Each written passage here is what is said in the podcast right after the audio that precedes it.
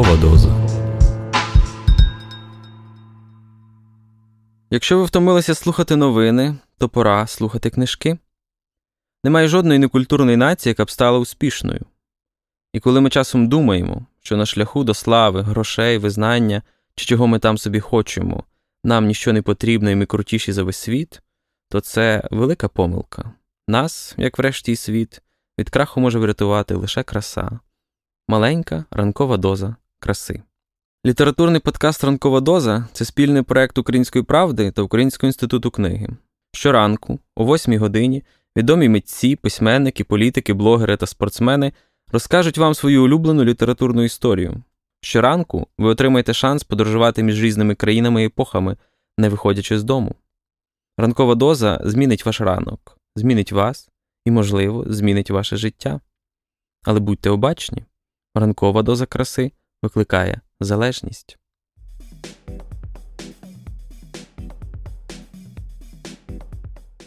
Привіт, друзі!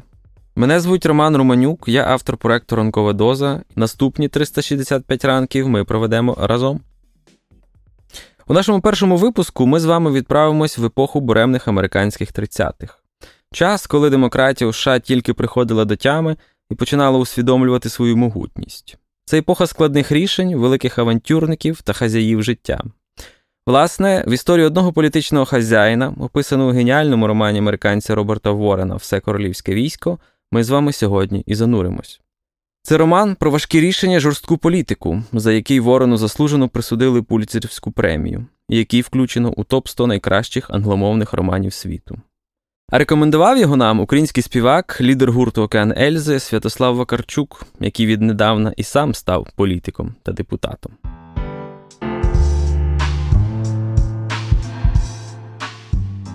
Я дуже рекомендую всім, особливо тим, хто цікавиться політикою, прочитати книгу американського письменника Роберта Пена Уоррена е, Вся королівська радь. Е, ця книга розказує про історію життя, становлення і падіння такого собі популістичного політика, який став губернатором Луїзіани, на прізвище Старк. Ця книга насправді дуже тонко описує хто і що таке політик, е, що робить з людьми політика, які там правила гри, як можна залишатись порядною людиною, при цьому робити успішні кроки, і як наскільки складно це зробити. Дуже важливо, що ця книга написана по реальній історії, прототипом пана Старка, губернатора Старка, був такий собі Хьюі Лонг, справжній політик-популіст. Е, е, часів Великої депресії і після в Америці, який теж був губернатором Луїзіани, який фактично почав впливати на світову і американську політику, і ледве не став е, президентом США, але його його вбили. Він був позбавлений життя в процесі на піку своєї кар'єри.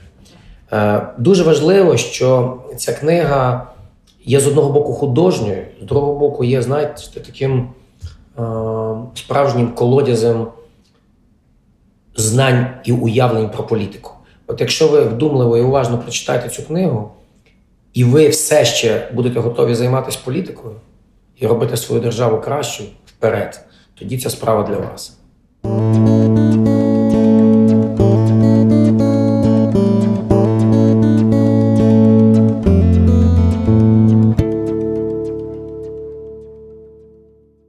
Роберт Пен Уоррен Все королівське військо.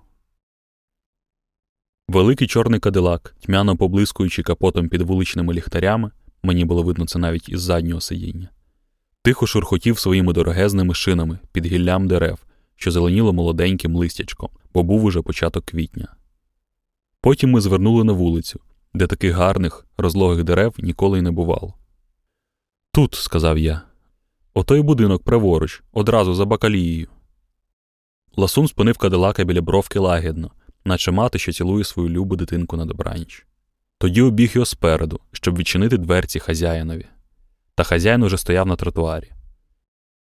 Я теж вибрався з машини і став поруч нього. Ось воно, це кубло, мовив я і рушив уперед. Бо ми прибули з візитом до Адама Стентона. Коли я сповістив хазяїна про те, що Адам Стентон прийняв його пропозицію і доручив мені залагодити справу, хазяїн сказав Так, так. Тоді зміряв мене поглядом з ніг до голови і додав Ти просто таки свенгалі. Еге ж, мовив я, чистий свенгалі. Я хочу побачитись з ним, сказав хазяїн. Спробую привезти його сюди. Сюди? перепитав хазяїн. Та ні, я сам до нього поїду. Якого біса? Це ж він робить мені послугу. Ну ти ж начебто губернатор, хіба ні? Твоя правда, я таки губернатор, сказав хазяїн. Зате він док Стентон. Коли поїдемо? Я сказав, що їхати треба пізно ввечері, в інший час його не застанеш.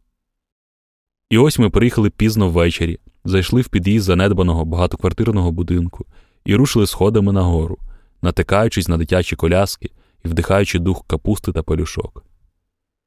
Оце то житло він собі знайшов, зауважив хазяїн.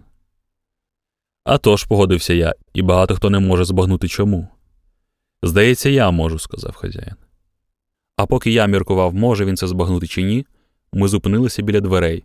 Я постукав, зайшов і став перед незворушними очима Адама Стентона. Якусь мить, поки за нами тихенько прослизав ласун, і я зачиняв двері, Адам і хазяїн мовчки дивились один на одного. Потім я обернувся від дверей і сказав: Губернаторе Старк, це доктор Стентон. Хазяїн ступив крок уперед і простяг руку.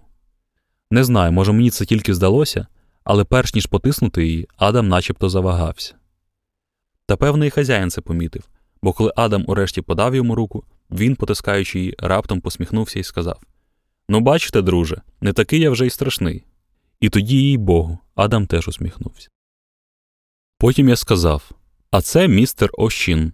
І лосун перевальцем ступив уперед, простяг свою куцу кінцівку, на якій, мов набита рукавичка, теліпалася долоня, і, скрививши обличчя, завів Ду-ду.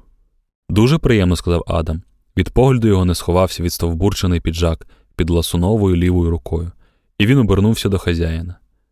То це і є один з ваших громил, про яких стільки говорять? запитав тепер уже явно без тіні усмішки. Та де в біса? відказав хазяїн.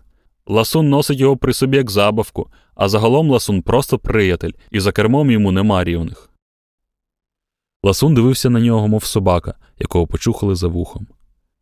Та врешті Адам промовив з холодною чемністю Може, сядете, панове?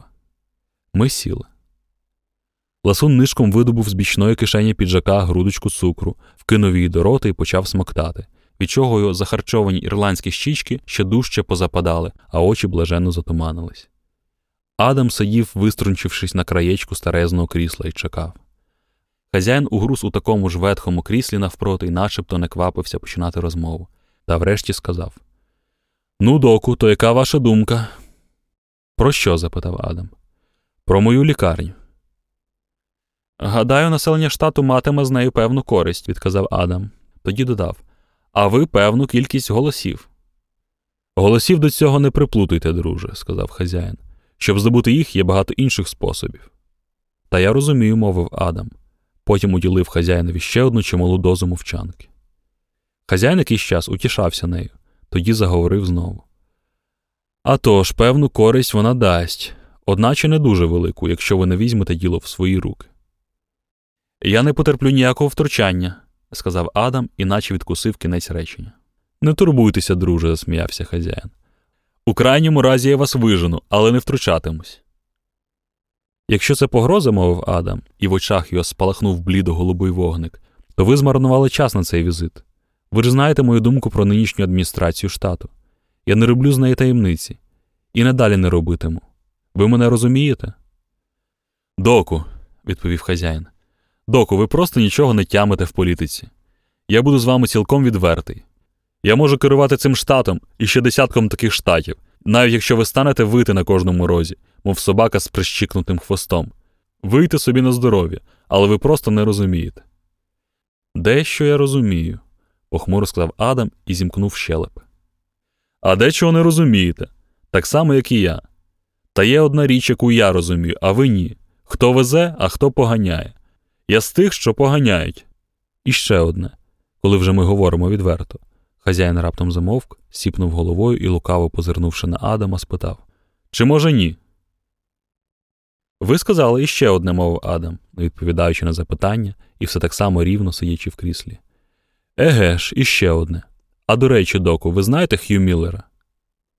Так, відказав Адам, знаю. Ну так от, він був зі мною в супрязі, генеральним прокурором, і пішов у відставку. А знаєте чому? спитав хазяїн і, не чекаючи відповіді, повів далі. Він пішов, бо не хотів бруднити рук. Хотів будувати, а не розумів, що не забруднивши рук, цегли не зробиш. Як у ті люди, що залюбки їдять бівштекси, але десятою дорогою обходять різницю, бо там працюють лихі, грубі мужлаї, недруги бідолашної худоби, на яких треба скаржитись у товариство захисту тварин. Отож він і пішов. Я стежив за Адамовим обличчям, воно було біле і застигле, наче витисане з гладенького каменю. Він скидався на людину, що напружено чекає ухвали присяжних чи присуду лікаря. Певно, Адам у своєму житті бачив хто зна скільки таких облич, і мусив дивитися просто на них і казати те, що мав сказати. Еге ж, провадив хазяїн, узяв та й пішов. Він із тих, що хочуть і Богу догодити, і чорта не прогнівити. Знаєте таких доку? Він метнув на Адама швидкий погляд, мов рибалка, що закидає муху на гачку в струмок з фореллю, та в нього не клюнуло. Еге ж, старий Хью. Він так і не збагнув, що не можна осягти всього разом, що треба вдовольнятися малим, і що ніколи не матимеш того, чого не здобув сам. А він, діставши у спадок всякі такі гроші і прізвище Міллер, уявив собі, що можна мати все. А тож, і забаглося йому того останнього бісового дріб'язку, що його якраз годі успадкувати. Знаєте чого? Він пильно подивився Адамові в обличчя. Чого? спитав Адам по довгій паузі. Добра. Еге ж, звичайнісінького людського добра, а його ні від кого не успадкуєш. Добро треба зробити самому доку, коли вже так закортіло, і зробити із зла. А знаєте чому доку? Хазяїн випростав свій огрядний тулуб у старому просидженому кріслі, нахилився вперед, уперся руками в коліна так, що задерлися лікті, і з-під звислого на очі чуба втопив погляд у Адамове обличчя. Із зла, повторив він. І знаєте чому? Бо більш нема з чого його зробити. А тоді, знову відкинувшись на спинку крісла, тихо спитав Ви знали це, доку? Адам не озвався й звуком. Тоді хазяїн знову спитав ще тихіше, майже пошепки. Ви знали це, доку? Адам облизнув губи і сказав Я хотів би запитати вас про одну річ. Ось про що. Коли, як ви кажете, можна виходити тільки із зла і тільки з нього робити добро, то як же ви знатимете, що таке добро? Як ви його розпізнаєте? В тому разі, якщо справді робите добро і зла. Поясніть мені це. Це легко зробити доку, дуже легко, відказав хазяїн. Ну, то поясніть. Просто сам визначаєш його, коли робиш. Що визначаєш? Добро, сказав хазяїн. А про що ж ми в біса балакаємо?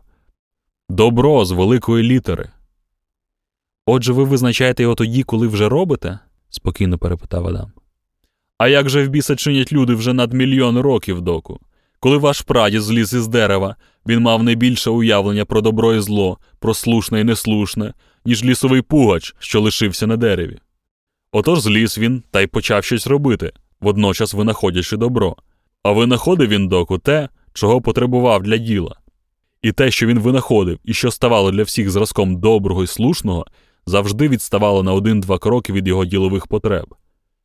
Оце тому нічого не стоїть на місці доку, бо те, що люди називають слушним, завжди трохи відстає від того, що потрібно їм для діла. Ну, знайдеться якась одна людина, яка облишить робити діло, бо осягла, що є насправді слушним. Так то вже герой. А люди в цілому доку, тобто суспільство, ніколи не облишать робити діло. Суспільство просто вигадуватиме усе нові і нові уявлення про слушне. Воно ні за що не захоче вчинити самогубство, принаймні не в такий спосіб і незумисне, і це незаперечно. Хіба не так? А так? мовив Адам. Так, доку, так, утім то річ. А слушність це заборона, що її накладають на те чи інше, і дещо із забороненого ані трохи не різниця від того, на що заборони немає. І ніколи не існувало в світі такого уявлення про слушне, яке можна було б накинути всім людям без того, щоб багато хто з них не гвалту, бо воно позбавляє їх змоги робити будь-яке людське діло. Чорт забирай, та погляньте хоча б на людей, що не можуть дістати розлучення, на всіх тих добрих жінок, які хлопцюють чоловіки, на добрих чоловіків, які гризуть жінки, а вони анічогісінько не можуть вдіяти. І тоді раптом виявиться, що розлучення то цілком слушна річ. А що там далі на черзі, ви не знаєте? І я не знаю. Але я знаю одне він замовк, тоді знов нахилився вперед і, задерши лікті, вперся руками в коліна. Що? запитав Адам. А ось що. Я не заперечую, людям потрібне певне уявлення про слушність, щоб робити діло, але ж їй Богу, будь-яке уявлення рано чи пізно неминуче стає чимось на зразок затички у пляшці з водою, кинуті у гарячу грубу, як ми це робили дітлахами в школі, щоб стався вибух. І як ота пара розриває пляшку, лякаючи вчительку, аж та мочить штанці. Отак і людське діло, що має бути зроблене, розірве все, хоч якими затичками ти його стримуй. Та скеруй його в потрібному напрямі, дай йому належний вихід, і воно, так само як пара, приведе в рух вантажний поїзд. Хазяїн знову відкинувся в кріслі, повіки його обважніли, проте очі пильнували, мов із засідки, з під навислого на чоло чуба. Адам раптом устав і пройшовся по кімнаті. Тоді зупинився перед холодним каміном, де й тепер видно було попіл та обгорілі клапті паперу, хоч настала вже весна, і камін давно не розпалювали. Вікно в кімнаті було відчинене, і з надвору вливалося нічне повітря, в якому замість капустяно полішкового духу вчувався дух вогкої трави та зеленого листя розкидистих дерев, дух, що йому було зовсім на місце в тій кімнаті. І мені раптом згадалося, як одного вечора до кімнати, де я сидів, залетів великий нічний метелик, блідувато яблучно зеленого кольору, завбільшки з дрімлюгу, м'який і тихий, наче сон, з дуже гарною назвою Сатурнія Люна. Хтось залишив раму з сіткою відхилену, і метелик закружляв над столами і стільцями, закружляв і запурхав в електричному світлі, де йому, звичайно, було не місце. І так само не місце було нічному повітрю в Адамовій кімнаті. Адам сперся ліктем на дерев'яну полицю над каміном, що на ній можна було написати пальцем своє ім'я з безладною купою книжок та чашкою, в якій засохла кавова гуща. Він стояв там, наче був у кімнаті сам один. Хазяїн пильнував за ним. Тож, мовив хазяїн, приведе в рух вантажний поїзд і. Та Адам не дав йому доказати. Що ви хочете мені довести? Не треба нічого доводити. Я ж сказав, що згоден, і край. Він люто зиркнув на огрядного чоловіка у широкому кріслі і повторив І край. А мої мотиви вас не стосуються. Хазяїн мляво посміхнувся, зручніше вмостився у кріслі і сказав Еге ж, ваші мотиви мене не стосуються, доку. Та я просто подумав, що, може, ви захочете дізнатися про мої? Усе ж таки ми маємо робити спільне діло. Я маю керувати лікарнею, заперечив Адам і, кривлячи уста, додав Якщо, по-вашому, це означає робити спільне діло. Хазяїн голосно засміявся, тоді підвівся з крісла. Доку, мовив він, та не турбуйтеся ви. Я подбаю, щоб ваші рученьки лишилися чисті, і щоб ніде на вас і плямочки не сіло доку. Я приміщу вас у тій причудовій антисептичній стерильній шестимільйонній лікарні і загорнув целофан, щоб ніхто вас і пальцем не торкнувся. Він ступив до Адама і ляснув його по плечу. Вам немає чого турбуватися, доку. Я й сам можу дати собі раду, відрубав Адам і скоса подивився на руку на своєму плечі.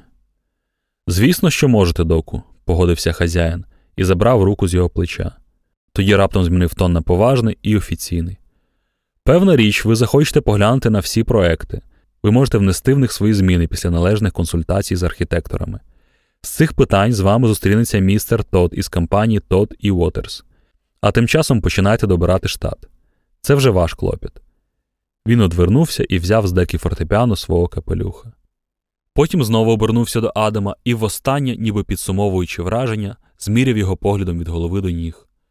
Ви молодчага, доку, мовив він. І не слухайте тих, хто казатиме вам, що це не так.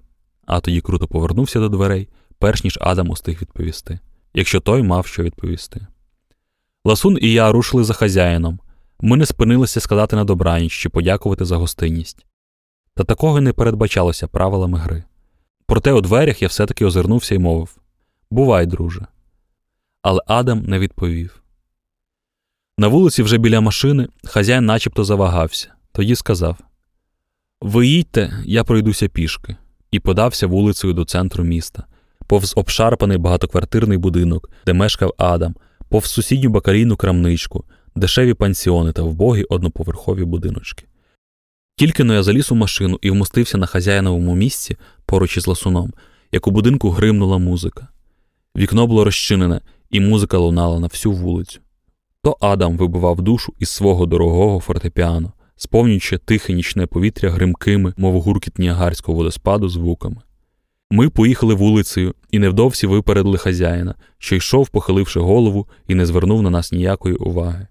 Тоді повернули на одну з гарних вулиць, де над головою нависало склепіння дерев, і молоденьке листячко здавалося чорним проти неба, а в світлі вуличних ліхтарів було блідо-зеленим, майже білястим. Тепер ми вже не чули Адамової музики. Я відкинувся на сидінні, заплющив очі і, легенько м'яко погойдуючись разом з машиною, став думати про те, як хазяїн і Адам Стентон дивились один на одного з різних кінців кімнати. От уже не сподівався, що колись таке побачу, але це сталося. Я виявив істину, відкопав її з попелу, із сміття, з доісторичних покидьків, з гробовища і послав ту дрібочку істини Адамові Стентону. Я не міг перекроїти істину відповідно до його уявлень, тож нехай пристосовує свої уявлення до цієї істини. Так вважаємо ми, дослідники історії, істина робить людину вільною. Отак я напівлежав на м'якому сидінні і думав про Адама і про істину, і про хазяїна, про те, в чому, як він сказав, істина, в чому добро, в чому справедливість. Заколисаний погойдуванням кадилака я міркував собі, чи справді він вірить у те, що сказав. Він сказав: добро треба зробити із зла, бо більш нема з чого його зробити. Ну що ж, він таки зробив якесь добро із зла. Оту лікарню.